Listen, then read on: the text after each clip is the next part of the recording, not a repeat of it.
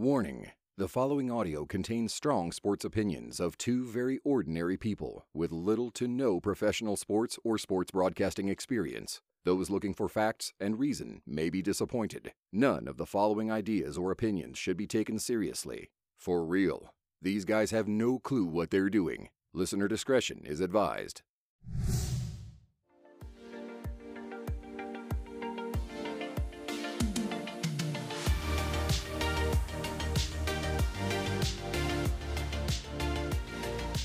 Welcome to the Bench Pod, episode twelve. And Tom Thibodeau just can't quit the twenty eleven Chicago Bulls as Taj Gibson has just signed with the New York Knicks. Bravo, bravo. Keep the band back together. Uh, coming up, I just want to talk a little bit N B A in-season tournament results, since my fault we missed an episode because I was traveling last weekend.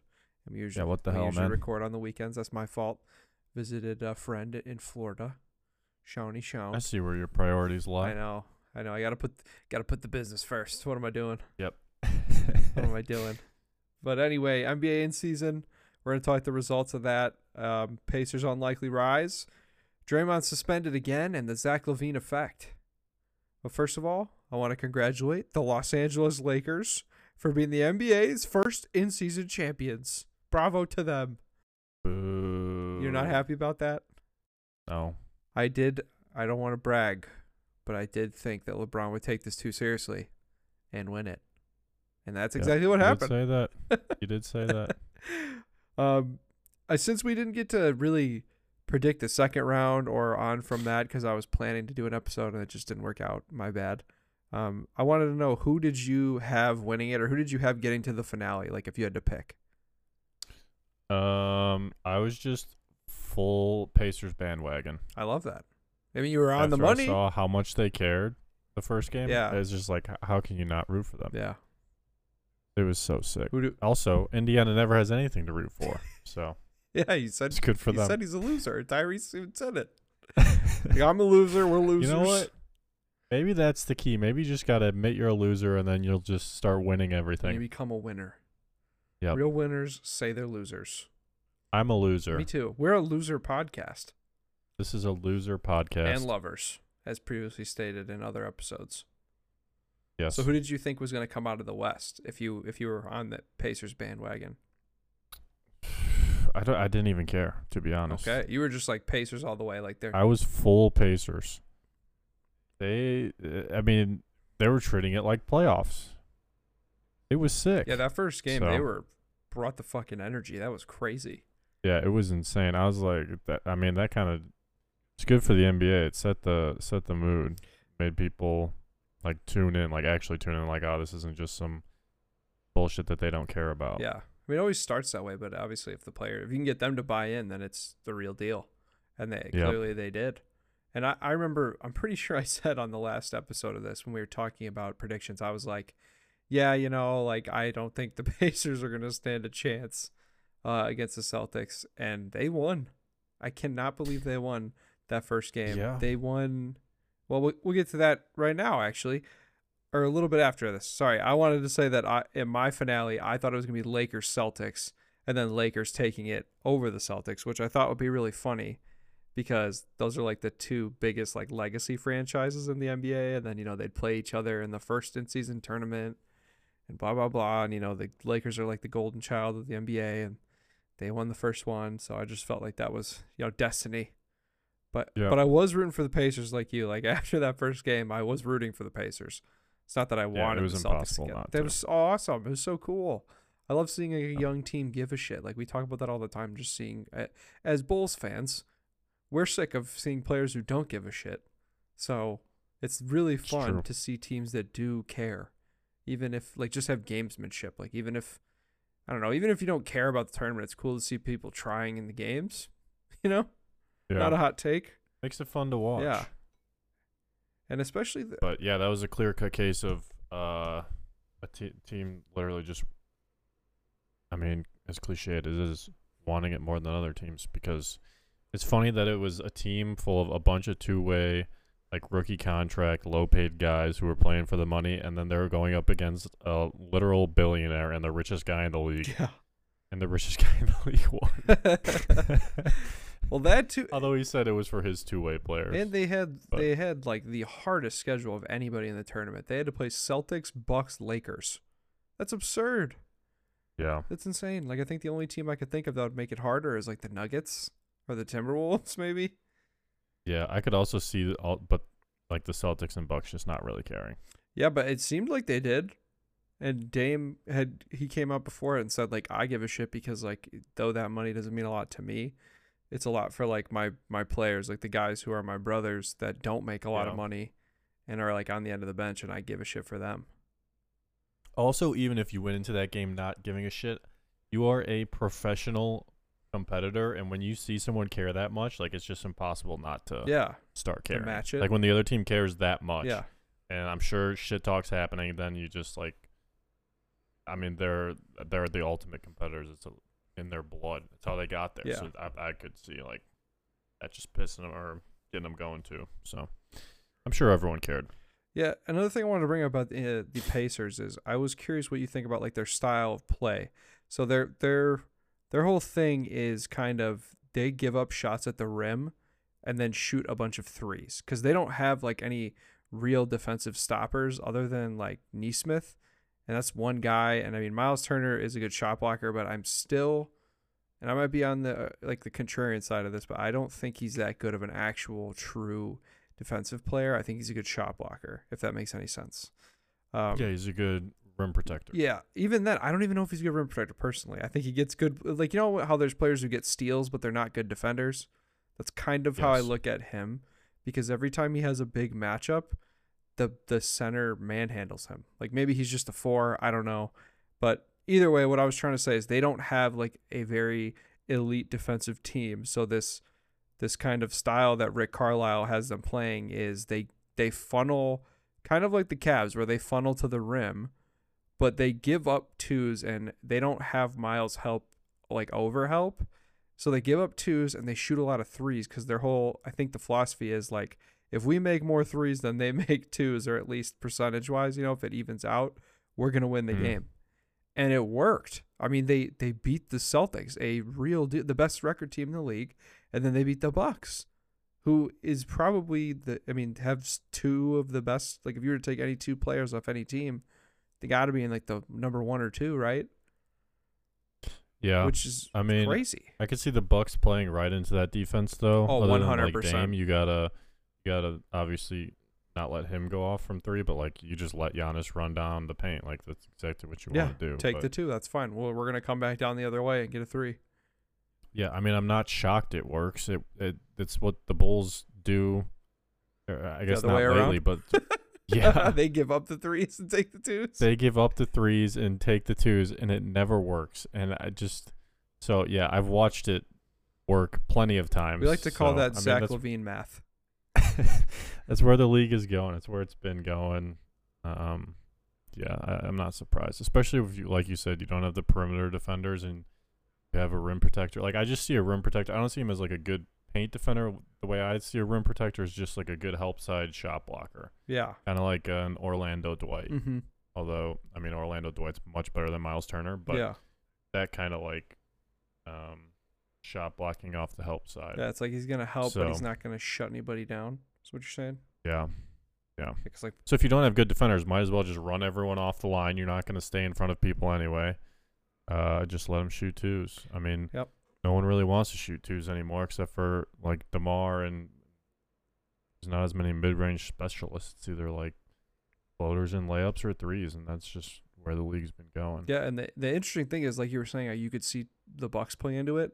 Almost every team they've played so far has played into it, and they have, as far as the defense, they have the lowest amount of three-point attempts given up in the league by like a mile, which is crazy that this is working. Like you would think some coach would pick up on it and be like, okay, I see what's going on here. Like they're just trying to get us to take the twos instead of the threes, but it worked. And and I, the one thing I was curious to see is like, the Celtics, you know, I'm like, okay, this is like a newer situation, a young team. Like maybe they just caught him off guard with it. Uh, maybe Tate and Joe Mazzulla is a younger head coach. Like maybe he just didn't know how to adjust mid game, whatever. and Rick Carlisle is a longtime head coach. Um, but then I was curious with the Bucks because, like you said, they got Dame, and I'm curious if you give up twos to Giannis, who's going to shoot like sixty-five percent on twos if you give him up that yeah, easy. Or get fouled. Yeah, yeah, like I'm like I'm curious how that's going to work, and, and they fucking won. So yeah. I guess that's I, I'm curious if this is going to be like that next wave, because um, like obviously like if you look back through the years, for a while we had like the death of the center where it was like small ball, and then it was we had like an iso ball kind of era. And then it was like the three-point era where everyone's shooting threes, like threes and layups, threes and layups. And then I feel like now it's become more of like a team-centric game. There's a lot of more styles, but I think like with the Nuggets winning, like that was kind of the pinnacle of that. And like the Celtics before they made this big trade, it was very team-centric, you know, positionless offense, I think. Um, yeah. And now I'm curious if this is going to kind of translate, like our team's going to try and copycat uh, the Halliburton method where it's like, which isn't easy because – you need an incredible playmaker, but the whole giving up twos for threes when you don't have a good defense, it's almost like you can substitute that with this style of play. And and it's so I'm so jealous. I'm so jealous because like that makes me think like, wow, Rick Carlisle is so smart. I wish the like the Bulls or like other teams I like wish they could make that change because it's compensating for a weakness you have in such a like a innovative way. And I'm sure it's been done before. I just I just found that really cool. Yeah, I mean, it, it's a kind of defense where, like, if you're running guys off the line, it's hard to have, like, the care and the energy. Like, they're a young, hungry mm-hmm. team, and so they have the the energy and the effort to run people off the line. I mean, it's not – closing out is, like, the least fun part of basketball. Especially when you're, like, playing the greatest offensive players in the world. I don't know. It's hard. It's like – If I'm sure if you're like, why wouldn't you play into that? It's hard. It like goes against your basketball brain. Like if they're going to take away the three, okay, let's take twos. I mean, we're the greatest players in the world. We can make twos, but um, you're also asking a lot for Tyrese to be playing this out of his mind for this, this uh, to work. Like if they're shoot, if they go through shooting struggles, are they finding consistency? How does that, like, it's a kind of a gamble, but, and it's, I'm sure it's where the game's going. This evolution is, I feel like that's what happens. Like, whatever a team's going to give up, and it's like, like, like you said, at, at one point it was like threes were the worst shot in basketball. You need to be wide open, especially like no moving threes. So yeah. Then what does somebody do? Okay, well, I'm at a disadvantage. If, you, if you're Steph Curry, I'm at a disadvantage. I'm small. I'm undersized. I'm at a disadvantage going to the rim or shooting twos. So I am going to perfect what they're going to give me. And I'm going to become the greatest at that in the world. And then people see that working, and then that's how, like, the domino effect happens. So now does it go back to, like, big men? Like, if you're just going to have positionless basketball, is it going to go back to slowing the game down? Yep. And if they're going to give you the twos, you take them, and then you try and run them off the line on the other end, you know? Yeah, and in some... I guess that's how the evolution works. Yeah. You just take it's what, a counter, just what they give you. A constant counter yeah. to whatever's popular, and it just takes mm-hmm. whatever team yeah. does it first. They sort of follow that wave.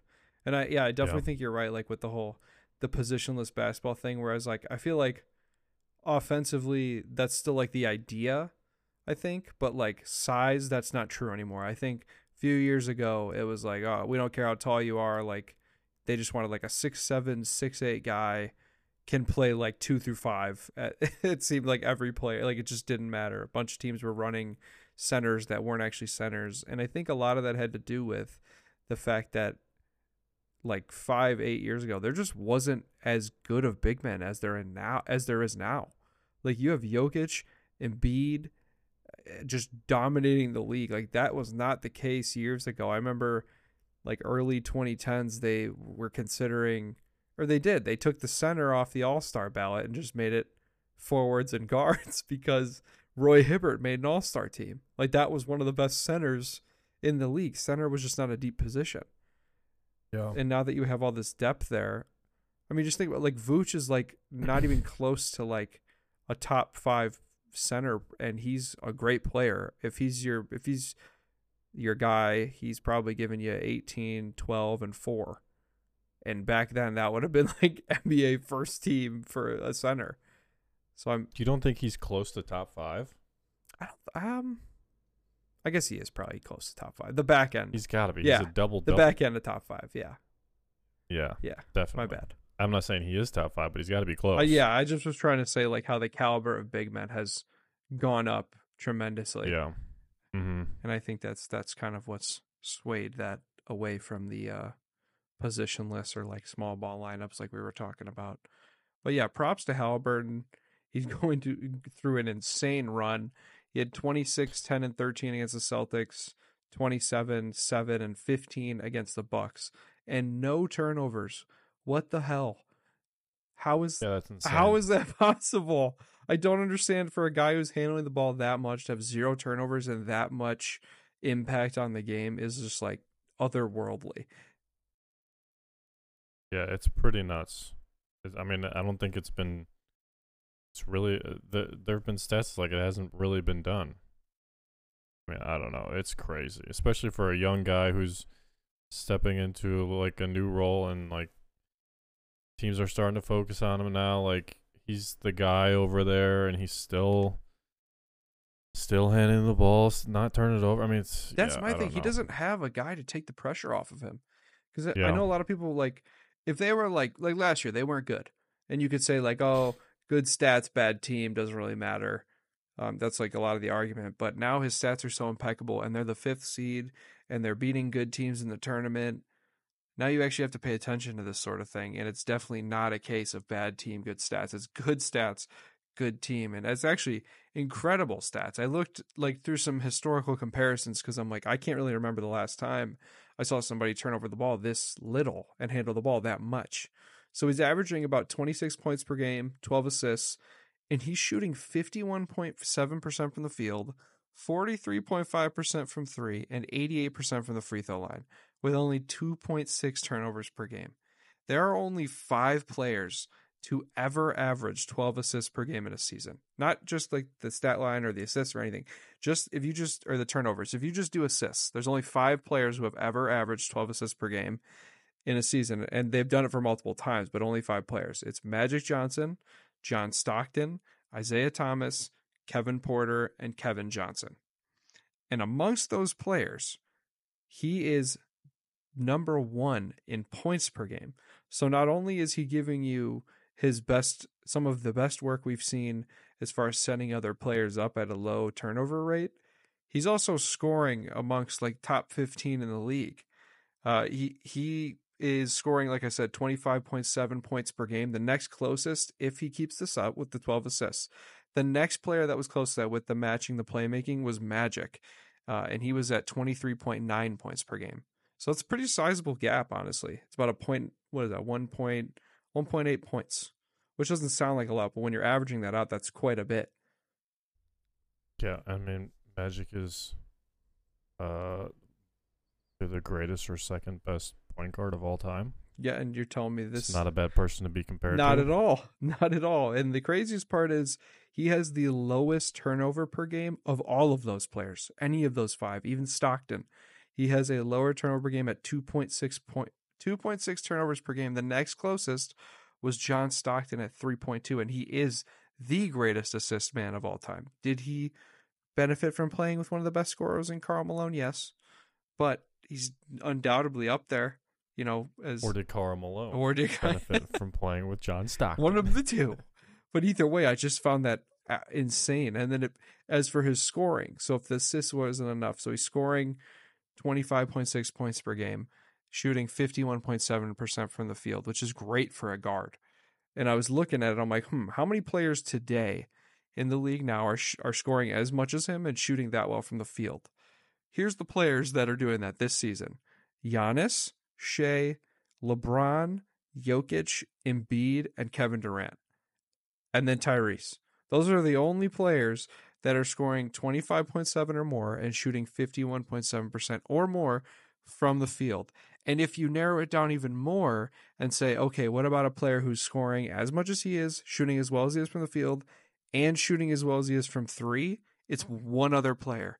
And that one other player is Kevin Durant, who's shooting forty-eight percent from three, which is just like outlier for sure, like crazy season. But yeah, I mean, if you had to, if you had to sum up how well K D is shooting the tray ball, how, like, if you had to put it into a sentence? Oh yeah, I think I think Chet Holmgren put it best when he said fifty-four from tray ball is Odie shooting hang poles. That was cool. That was the magnum opus of uh, N B A quotes. It doesn't get much better than that. Tyrese needs to start shooting some hang poles. That's what we need. We need him to shoot fifty-four from tray ball, fam. That would be O D, O D. Shooting hang poles. But I, I, after all those stats, I know that was a lot of blah, blah, blah, jargon, substance, stats. But the fact that he's scoring this high and assisting this well, uh, the only other player I could find for a playmaking comparison as far as assist to turnover ratio goes is a prime Chris Paul. Literally no one is close in terms of turning the ball over. And then on top of that, he's scoring more than any of those guys did who gave twelve assists a game. And you could say different league, whatever, but for now, I'm talking about right now, I don't think it was an overstatement at all when we were talking about Halliburton for M V P. He does not have a true second guy on his team, and that is crazy to me that this much of the offense is on him, and he's turning the ball over that little. So we can thank friend of the show, Stephen Thomas, for tipping us off to the uh, the Halliburton M V P train a little early. What do you mean, dude? That was us. Yeah, actually, I take it back. Yeah, that was all us. Came up that with that all awesome. on our own. No one gave us any advice or anything. But do you, oh. do you think he could be? Do you think he could win the M V P this year? Do you think with that sort of uh, production, if he stays consistent? I mean, I don't know. It would be pretty tough to beat. Yeah, because before I was thinking, I'm like, okay, I know he's doing great, but I wouldn't give it to him over Jokic. But then I'm looking at it and I'm like, well, I think it's actually justifiable because we've seen the N B A M V P over the years. It's not the best player in the league. It should be, but it's not. It's like the most momentous season, it seems, of like the top caliber players. And, you know, Jokic already lost one last year that he shouldn't have. And I thought maybe they would, you know, course correct and give him one this year. But like you're saying, I think if he keeps this up, like it's not a stretch at all. Because he's giving no. you all-star production and scoring and Hall of Fame levels of a, of playmaking. And that's not even an overstatement. He's literally comparable to Hall of Fame players. Yeah. I mean, if he wins M V P, he has to win M I P, right? That's a great point. Yeah, he might just clean sweep it. Do we, fuck it. Do we just I give mean, Rick Carlisle Coach of the Year, too? We might as well. I'm just saying, if you Pacers go from win. his season last year, which was like borderline M I P, and then just goes to an M V P season. You got it. Who would have improved more than that? Yeah, you have to. I didn't they? Uh, they thought about doing that with somebody recently. I think it was, or maybe not. No, I think it was like a couple years ago. Luka was on the ballot for M V P um, and M I P, which is crazy because yeah, like you have to take a tremendous jump. Yeah, he's uh he's playing pretty good. He's pretty good at basketball right now. Yeah, I think that's hot take. Tyrese Halliburton. Good at basketball. Good at basketball. Good at, yeah. Great at basketball, maybe. Maybe. Wait, jury's still yeah. out. We're, it's, you know, we're penciling it in right now. Yeah. Well, we're not, no pen yet. No, no, no. Can't go that far. All right. Now we have to talk about something that I don't want to talk about. Or maybe I do. Maybe I am happy to talk about this. Draymond Green.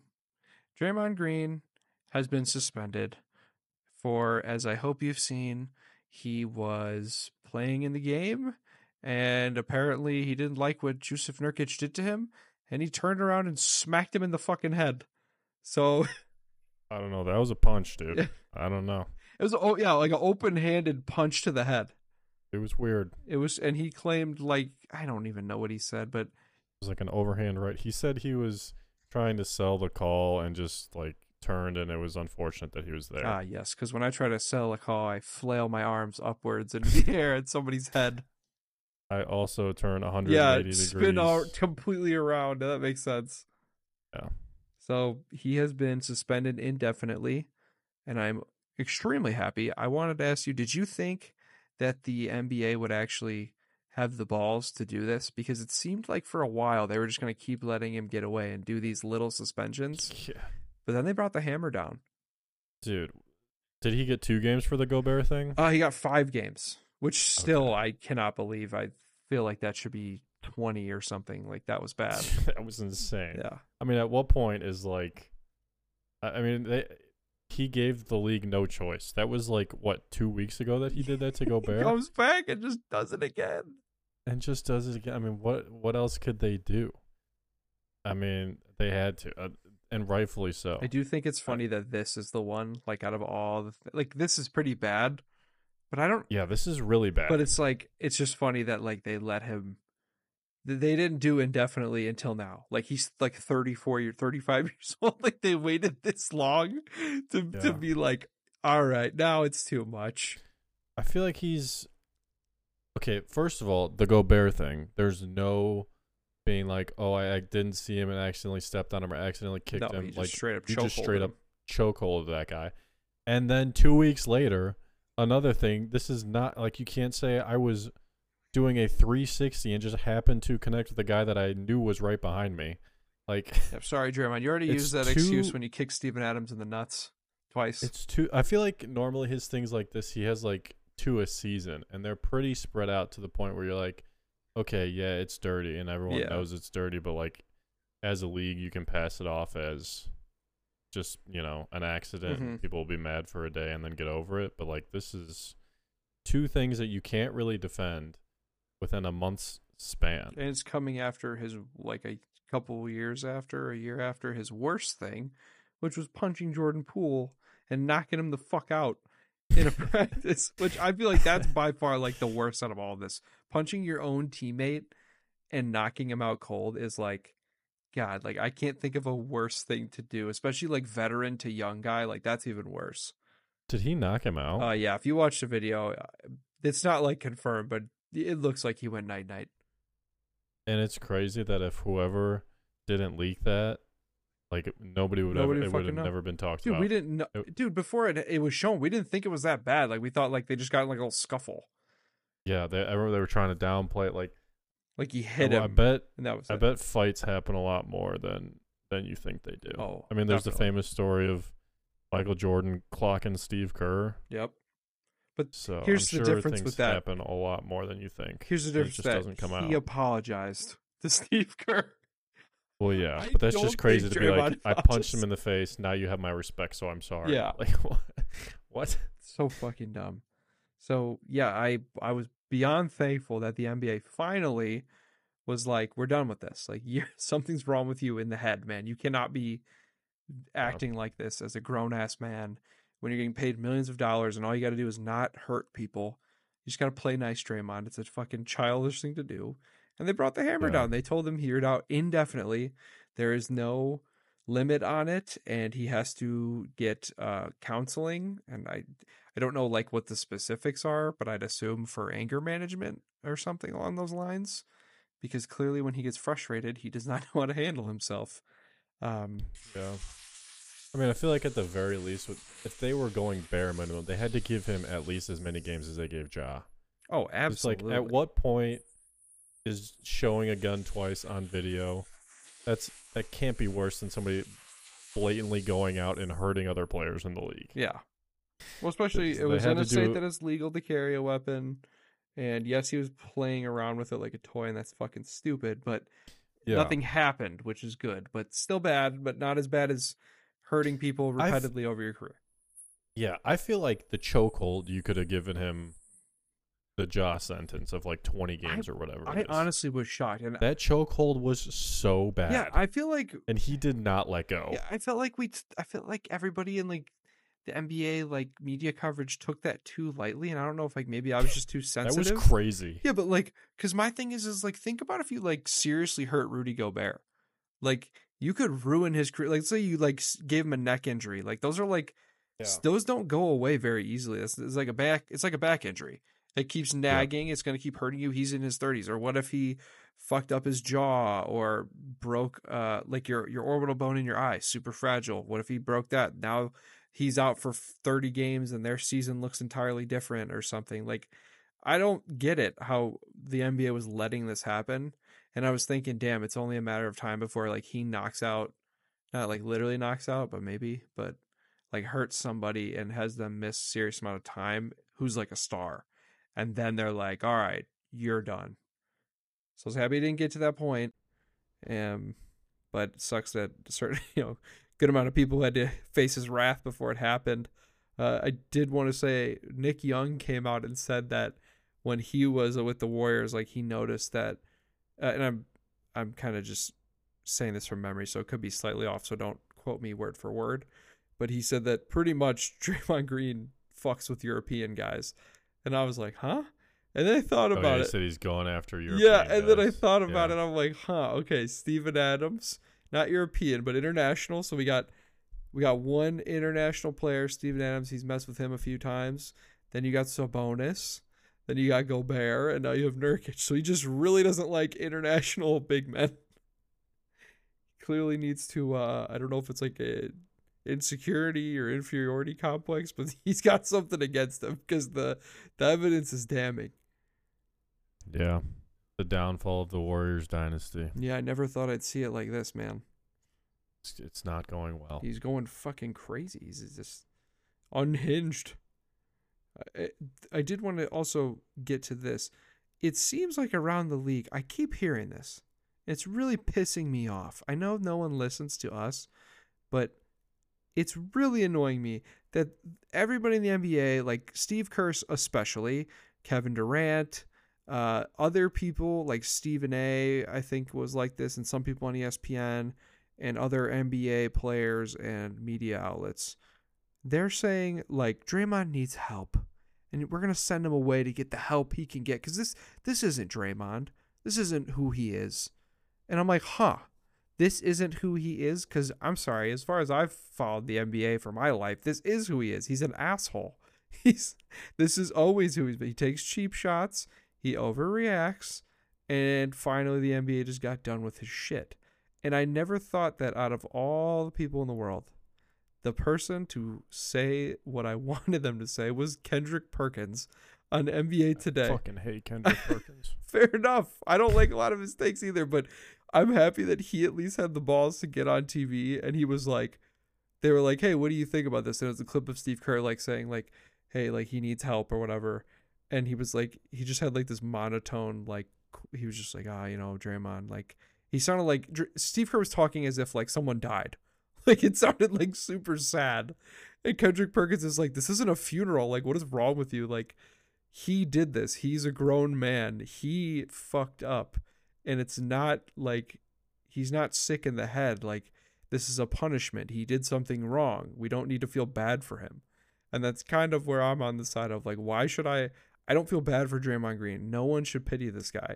He's been, he's had countless amounts of time to, you know, change his ways and act better. And he decided not to do that. So I think he's an asshole and he's selfish and f- clearly doesn't want to change his ways. I don't know how much this is going to help. Uh, he is and always will be a shithead. And I think that's just going to be his, you know, his legacy. It's not that he's like contracted some sort of psychological disease and is out of control or something. He just has a temper and doesn't know how to control it and clearly doesn't want to. So what do you think about yeah. him? Do you agree? Am I crazy? No, I mean, yeah, it's too, it's too much. Too far. Too far. I think everyone knows it. Yeah, so if anyone's forgotten, I would like to give you a nice list I put together of all the incidents I could find of Draymond Green getting in extracurricular activity, we'll call it. And there was a lot that, like, I watched the clip and I was like, you know what, that that's not that bad. But let me tell you, there was, like, there's, like, twenty or thirty clips out there that are, like, things that aren't so great, but You, you could argue like, oh, that just happened, or maybe I'm looking too much into it. But when there's that many of them, it just adds up. But I didn't include those on this list because I want like real substance here. So twenty thirteen, the first one I could find that was pretty bad. Draymond Green elbows Blake Griffin in the face uh, as Steph Curry is like chucking up like a full court shot at the end of a quarter. Pretty shitty. Also in twenty thirteen, uh, Draymond Green, Mike Conley like fell to the ground and had a ball in his hands. He was on his back. Draymond Green tries to pick up the ball and like kind of forearms him in, in the face. And the problem with that was Mike Conley had recently broken a bone in his face and was wearing a mask. So it kind of came off as if he was trying to hit him in the face and it looked pretty bad. So that one was like borderline. And then the infamous twenty fourteen Draymond Green kicks Steven Adams in the nuts. And then also in twenty fourteen, Draymond Green kicks Steven Adams in the nuts again. And then in twenty-six, Steven Adams got balls of oh, steel. Sure does. Hope hope he can still have kids. twenty sixteen. Oh, I'm sorry. I skipped another Steven Adams abuse. twenty fourteen, Draymond Green rips Steven Adams down by his arm on a box out, uh, brings Steven Adams down on top of him, and then ends up hurting himself because Steven Adams fell on his head. So that was kind of funny, and he kind of deserved it. Um, Steven Adams got up and walked away. He was fine. Uh, twenty sixteen, Draymond Green falls on a foul and flails his leg up and kicks Marquise Chris in the hand. Like, so blatantly obvious, uh, and Marquise Chris injured his hand, had to come out of the game. Uh, twenty sixteen, Draymond Green kicks his leg like above a ninety degree angle and hits, Dr- and hits James Harden in the face on an offensive rebound. So they gave him a, I believe it was a flagrant one for that, uh, hitting him in the face. Also in twenty sixteen, this, I'm sure you guys have seen this clip where the Warriors are playing the Celtics. Draymond Green, like, runs into, I think it's like Avery Bradley, and just kind of goes over him and trucks him. And then while he's on the ground, he gets up as Marcus Smart's running past him, and he just full on flips Marcus Smart, like hip tosses him. Um, so that was pretty bad. Uh, also twenty sixteen, Draymond Green swats LeBron right in the crotch in the finals. twenty eighteen, Draymond pokes LeBron in the eye in the finals. twenty eighteen, Draymond pokes James Harden in the eye. twenty eighteen, James, Dr- Draymond Green pokes James Harden in the eyeball again. twenty eighteen, Draymond Green pushes James Harden in the throat after he's uh, James Harden like hit a layup, and then Draymond like got the ball and tried to inbound it, but was very obviously like getting in Harden's way and then like acting like he's in his way. Uh, twenty twenty-one, Draymond Green jumps up to contest a three, knees Austin Rivers in the chest. He goes down, obviously in pain. twenty twenty-two, Draymond Green cold clocks Jordan Poole, his own teammate, and starts that whole shitstorm. twenty twenty-three, Draymond Green stomps Sabonis' chest. twenty twenty-three, Draymond Green puts Rudy Gobert in a chokehold. And lastly, twenty twenty-three, the one that just happened, he smacks the fuck out of Jusuf Nurkic with an open fist, or an open hand punch. So yeah, I'm going to say he's a dirty player, and he probably, like, if this was any other player who didn't win a championship, who had no legacy, probably not in the league anymore. I don't think a team would sign him, honestly. Because he's not that good. Yeah. He's not that good anymore. I mean, he's in the perfect, he is in the perfect position. I don't think he would be as good as he is on other teams. Like, he's in the perfect situation. Oh, absolutely not. Where, he, where he's been. He, he so. has this incredible connection with Steph Curry on offense where they just, like, know where each other's going to be. Like, yeah. Watching the Warriors. Not to say he couldn't build that with oh, somebody else. But yeah, no. It's just, like, invaluable when two players develop that. I mean, Curry's thirty-five, and, you know, like, they're older now, so they don't have time to develop that with anyone else. And, yeah, it's invaluable on offense how well they flow together. And it makes Curry better, too. So, yeah, like you're saying, he's kind of in an advantageous spot where they need him probably more than he needs them, which is hilarious because he's not that good anymore outside of his connection with Curry. So, whatever. He's been suspended six times only for all of these incidents. Only suspended six times, including this one. I just don't think it's going to change anything. Please stop victimizing Draymond Green. I just want to know your thoughts on the matter. Do you think he should be suspended longer? Do you think he should be suspended less? Should he be kicked out of the league? What do you think? Um, I don't know.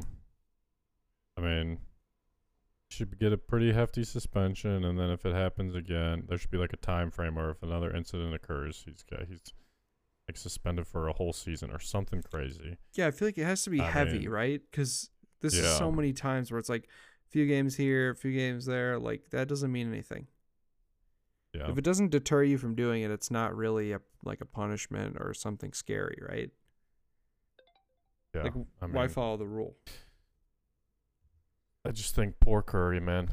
yeah, the guy cannot just have a normal team. His man. dynasty is just crumbling around him, and he's just there, the same guy. Clay's in shambles. Jordan Poole decided to just be an Gone. idiot and then get punched in the face and leave. He's got forty-five-year-old Chris Paul, and Draymond's punching everybody he sees. James yeah. Wiseman was a bust. It's just like, what the fuck's going on, man? Yeah, I saw. So, of course, the day after this happened, there were Laker fans all over Twitter photoshopping Curry into jerseys, and they're like, make it happen. I'm like, no, yeah, probably course. not going to happen. The Literally, the no, Curry's a lifer. If Curry ever leaves Golden State, it, it, he said the, the only other just place stop the trade. He said the only other place he would go is Charlotte, New York, Charlotte, because he's from there. Oh, his hometown. Yeah. I think he said that he would like to play. Like hypothetically, he would like to play there one season. Yeah. Which I feel like at this point, played there. At this point, he's allowed to leave. Honestly. Oh yeah, he's allowed like, to do it. He wouldn't he get the whole like, oh, N B A diva, like just wants to play wherever he wants. Like you've done enough for that franchise. You can go wherever the fuck you want. The Warriors aren't allowed to trade him, but he's allowed to leave. one hundred percent. That should be a league rule. Yeah. If you win multiple championships and M V Ps for your team, uh, you you're not allowed to be traded. You get the no trade clause. You are the best player in your franchise's history. Yeah. Yeah. Can't trade Like him. Dirk, Sorry. If Dirk wanted to leave at the end of his career, go crazy, buddy. We were happy for you. Yeah. Can't trade Kobe, him. Kobe, same thing. Yep. If he wants to demand it, demand it, but can't trade yep. him. All right. Well, that was enough Draymond Green talk. It really pisses me off, and I really don't like him. Um, yeah, you really get going. Yeah, sorry. I got rubbed up. I, You know me. I hate him. I absolutely remember that one time we were watching the finals and beat-ups and he got hurt and you, I, you cheered yeah. out loud and everyone was silent and I you got know. stared at by the yeah. entire restaurant. I was like, woo! I was so happy because I was like, finally, somebody fucking gave him a taste of his own medicine. He got hit in the head. He got like elbowed in the head or something. I can't remember. Yeah, he wasn't even really hated at this point yet and everyone, yeah. everyone felt bad because he got hurt. That was uncomfortable. Uh, that was funny. I was early on the hate train. I don't know yeah. if that's a good or a bad thing. Well, lastly, I want to talk about the Zach Lavine effect. And what is that, you may ask? Well, as a Bulls fan, let me tell you, the Zach Lavine effect is the fact that when you put this all-star on your team, your team gets inexplicably worse. And all of the players on it get inexplicably worse. There, you've heard the term floor raisers. Well, the floor fucking falls out from below you when he's on your team. The Bulls yep. are five and thirteen with Lavine this season, and five and three without him. Uh, on top of this, everyone on the team is playing better without Zach Lavine, and this is a good and a bad thing. So it's a good thing because we're Bulls fans and we want to see the Bulls play better. However, it's a bad thing because they're trying to trade him. And I feel like the more that the team plays well, it just makes him yeah. look worse. And it's like, why the fuck would I trade for that guy? Clearly, he's not additive. Uh, yeah. and, and it's not like the Bulls are playing dog shit teams. Like, even the teams without Zach Lavine, so these are the teams they played, or these are the teams they beat. They beat the Heat. That's a good win. They beat the Spurs and the Hornets. You know, those you should have won. Not that impressive. They beat the Bucks, and they beat the Pelicans. They had lost to the Nuggets. They lost to the Bucks. Yeah, no, they they won one against the Bucks and then lost another against the Bucks. In overtime. In overtime. Both games. Overtime loss. Both games were in yeah. overtime. So the fact that they took it that close to them without their one A or one B, whatever the fuck you want to call them, player. I mean, do you think if Lavine plays, they're even close in that game? I don't think so. I think they lose by like thirteen. Uh, yeah, no. I mean, they're a different team without him in a good way. Yes. And so, like I was saying, everyone's playing better. Coby White is looking like the guy we wanted him to be when we drafted him. With, with in, in the eighteen games with Lavine this season, he's averaging thirteen, four, and three. Uh, and if you take, and his field goal percentage is forty-two percent and thirty-six percent from three. That's like okay, you know, not great. Like solid bench player, whatever. Mm-hmm. And then without Lavine, it's only been eight games, but I think that's a decent size, at least for now. He's averaging twenty-six a game, six and a half assists, and five and a half rebounds on forty-nine percent from the field and fifty-two percent from three. So he gets way better without yeah. Lavine. Then you might say, hmm, what about no- Nikola Vucevic? How does he do? The whipping boy of the Chicago Bulls. Well, I'll, Poor guy. well, I'll tell you, with Zach Lavine, he's fifteen, ten, and three. Without Zach Lavine, he's twenty, twelve, and four and a half. And DeMar DeRozan, yeah. we can't forget him, right? With Zach Lavine, he's giving you twenty-one points, four and a half assists, three point three rebounds in seventeen games with Zach Lavine this season, only shooting forty percent from the field. But when you take Zach Lavine away, he shoots twenty-five, it gives you twenty-five points per game, seven assists, and four point three rebounds. I can't believe how much I didn't, you know, I we always talk about how we think Zach is a problem and the Bulls should trade and Bulls should get rid of him, whatever. I didn't think he had this bad of an effect on the team, but it's becoming glaringly obvious, right? I mean, even in just the way they're playing, they're passing the ball more. They've adopted this style of it's they're playing through Vooch, finally. It only took him four years. So now I don't know whether it's Billy Donovan sucks as a coach and can't get a hold of his players, or if it's like Zach Lavine was just doing whatever the fuck he wanted, and this is what they were trying to do the whole time. Yeah. I, and like you said, like it's obvious when a guy that big to your team goes out that the numbers that he's putting up and the points that he scores have to go other places, like other people have to score. But it is like this version of Coby White, I have never seen him play like this, and it's consistent. He plays like he plays downhill. He's confident. Shoot, he's shooting like three feet behind the line. Not, not even like no hesitation. Shooting fifty three percent in the last in December. Shooting fifty three percent from three oh, on nine attempts. That's so many attempts. That's like, so many attempts. And he's playing so confident. Downhill, give, running at people, like it's give me confident. The, I mean, the White. Whole team just looks like they're confident without give, him. It's give me confident crazy. Coby White over Zach Lavine every time. Yes, a thousand percent. I just, I now just give me confident Patrick Williams. He's he's come out a couple times. He's peeked his little head. Yeah, he always he does. His paws. I just, it's been like if he could run off games like this, like Coby does, like oh. I, I, I mean. Yeah, Kobe's been a good shooter all season. Like, our team has struggled a lot shooting, and he's always kind of been able to give you, like, two to three threes a game. But this is, like... otherworldly. Yeah, he looks like a different guy. He looks like second fiddle. Like, when Zach's in there, he looks scared to do anything. Oh, second fiddle kind of guy. And he's just turned a corner. I mean, it's him specifically, but the team as a whole just looks, like, confident. Yeah. It's... like you said, it's not good because we have to get rid of this good. guy. it, but it is good because now, like, the front office is like, oh, yeah, we, we really got. don't need this yeah. guy at all. It, it does worry like, me because I'm kind of scared we might have to be, end up in, like, a like a, I don't care. like a contract dump situation, like a Bradley Beal thing where, like, well, Bradley Beal had a no-trade clause, but it's going to be kind of like that, I think, where the Bulls get, like, a bench player or and, like, a second-rounder.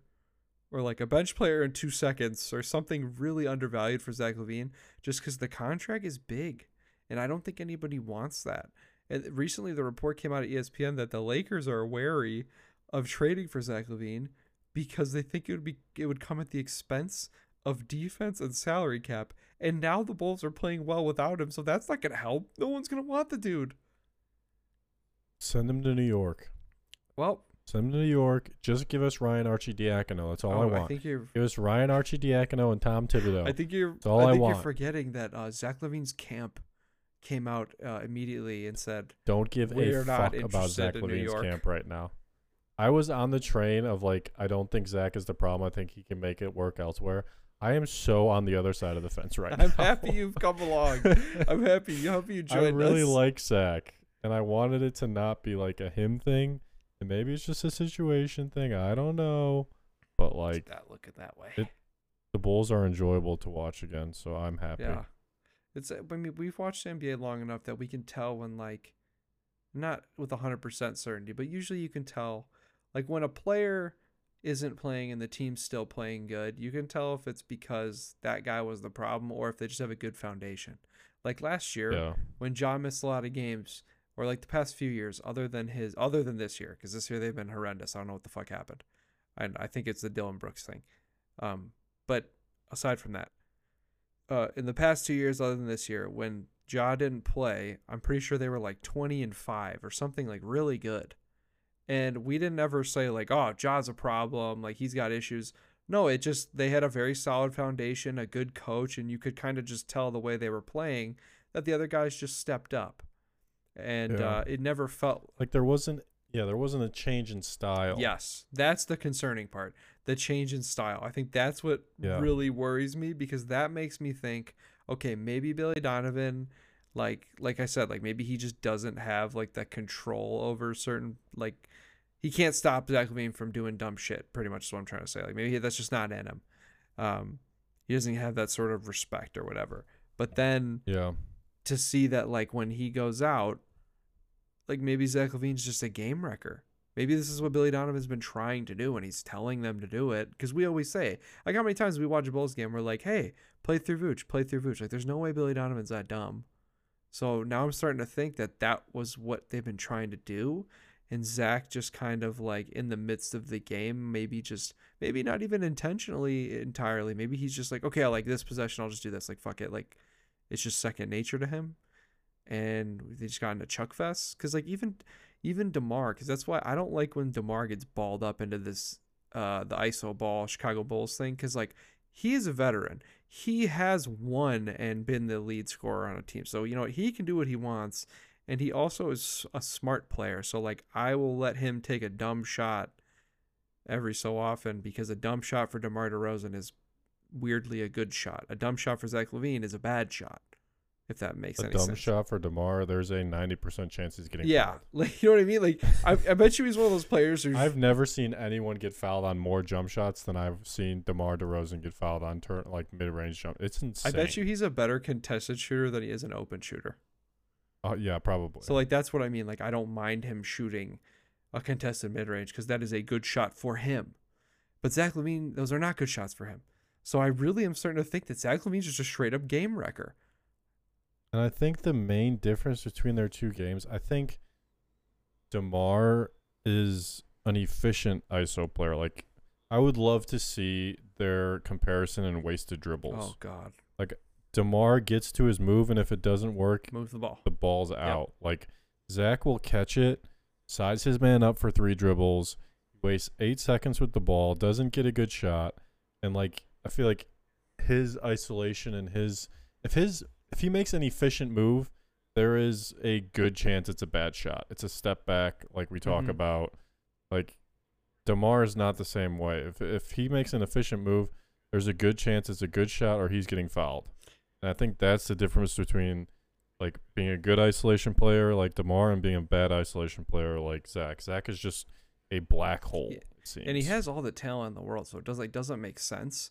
And it's and athleticism. Yeah. He's so explosive. I think it's it's the same thing with defense. He should be a good defender, oh, the, especially the type of athleticism he has. Because I do think there's like different types of athleticism, but he has like that wiry, like quick burst yes, athleticism yeah. that like you twitchy. yeah twitchy that you see like very good defenders have, not like and the smooth I've seen athleticism. Him play good defense when he cares. You, you, he will shut people down. Yeah. When he when he cares. Yeah. So I don't understand it, man. It's it's. It's not looking good. There's reports coming out left and right that this the trade market is dead for him. Apparently, this gets worse. Apparently, the Bulls uh, tried. They offered kind of like a... They, they dipped their toes in the water. They said, hey, Cavs, how would you feel about trading us Darius Garland for Lavine? yeah. For Lavine. Okay. And um, I'm going to go ahead and guess that that didn't happen. Or that didn't go well. I'm going to well. go ahead and guess Darius Garland is untouchable. Yeah, I'm going to. So that clearly didn't go well because that didn't happen. So the the Cavs probably laughed in their face and said, we're good. We'll keep our young point guard who's not a problem. You can have your overpaid shooting guard. yeah. So, yeah, it's rough, man. I don't know where he's going to go. It's feeling like this is going to be a contract dump. Uh, yep. And it's trending in that direction. We're gonna have him till the deadline. Yeah, and if we don't, if we keep him, then we just lose him because I'm pretty sure he's free agent next year.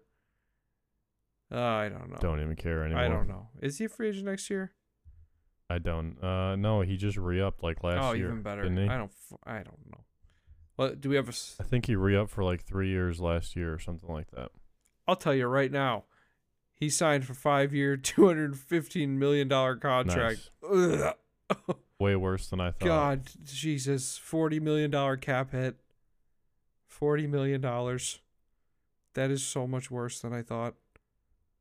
Yeah, it's a lot worse than I thought. You're right, so. He did re-up. He's not a free agent until twenty-six twenty-seven. He has a player option, so he's going to take that.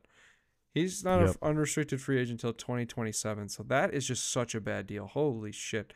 In his final year of his deal, he's going to be making forty-nine million dollars a year. I think he'll get he'll get run out before then. Uh, one hundred percent. Not going to sit around and take the media. He'll demand whatever, I mean. You think so? The Bulls won't hold on. Oh, yeah. I thought you meant like he'll get a buyout on his contract. I'm like, I don't know. Oh, forty-nine no. million will make me Absolutely do anything. Absolutely not. Any job. I don't care how much they hate me. I'll come into work every day if you give me forty-nine million dollars. Oh, uh, yeah. So, like, I don't even, I can't even think of teams that, like, who has the space for that? Especially for a guy who's, like, he's twenty-seven. Like, he should be, you should have a good idea of the peak or be at the, you know, in the prime. And it's, he's gotten worse. So, that's not good. But I hope wherever he goes is a good situation for him. I just don't want him to be on the Bulls anymore. Well, I'm happy you finally made it over to this side of the fence. It's it's yep, uh, here I am. It's not greener, but it's less stressful. Just knowing you want him to be gone. You don't have to figure it out anymore. It's true. Well, that's all. My mind is made That's up. All I had to talk about. I don't know if you did you have anything else you wanted to bring up on this episode? Nope, I wanted to bring up Kobe, but we did we it. We did it. Kobe White. We are fans. You know, he has a he has a tattoo on his arm, and I'm pretty sure it's Arabic. And I wanted to... I think it's... I think he got an, I feel like he got a new tattoo. Is it on his right arm? Is it the... Yeah, it's like on the backside of his right arm, right? Yeah, he's got one on the backside of his arm that says B U or something like that. And I think there was... I don't yeah, know. He's getting, he's got another one. It's an Arabic lettering, and I'm sure everybody who's listening knows that my family's Pakistani. So that was interesting to me, and I wanted to know what it meant, but I, I can't find it anywhere. Looked it up, couldn't couldn't figure it out. So I'm a fake. Can't just read it? No, I'm not that good of a, you know, You're cultural fake. Connoisseur. I'm a fake fake fan. Yep. So if anyone could let me know, that'd be great. Just want to know. Thought it'd be cool. But anyway, thanks for listening, guys. Episode twelve in the books. I'll be back. Uh, episode fourteen. We'll be back with the N B A. Thanks for listening. See ya.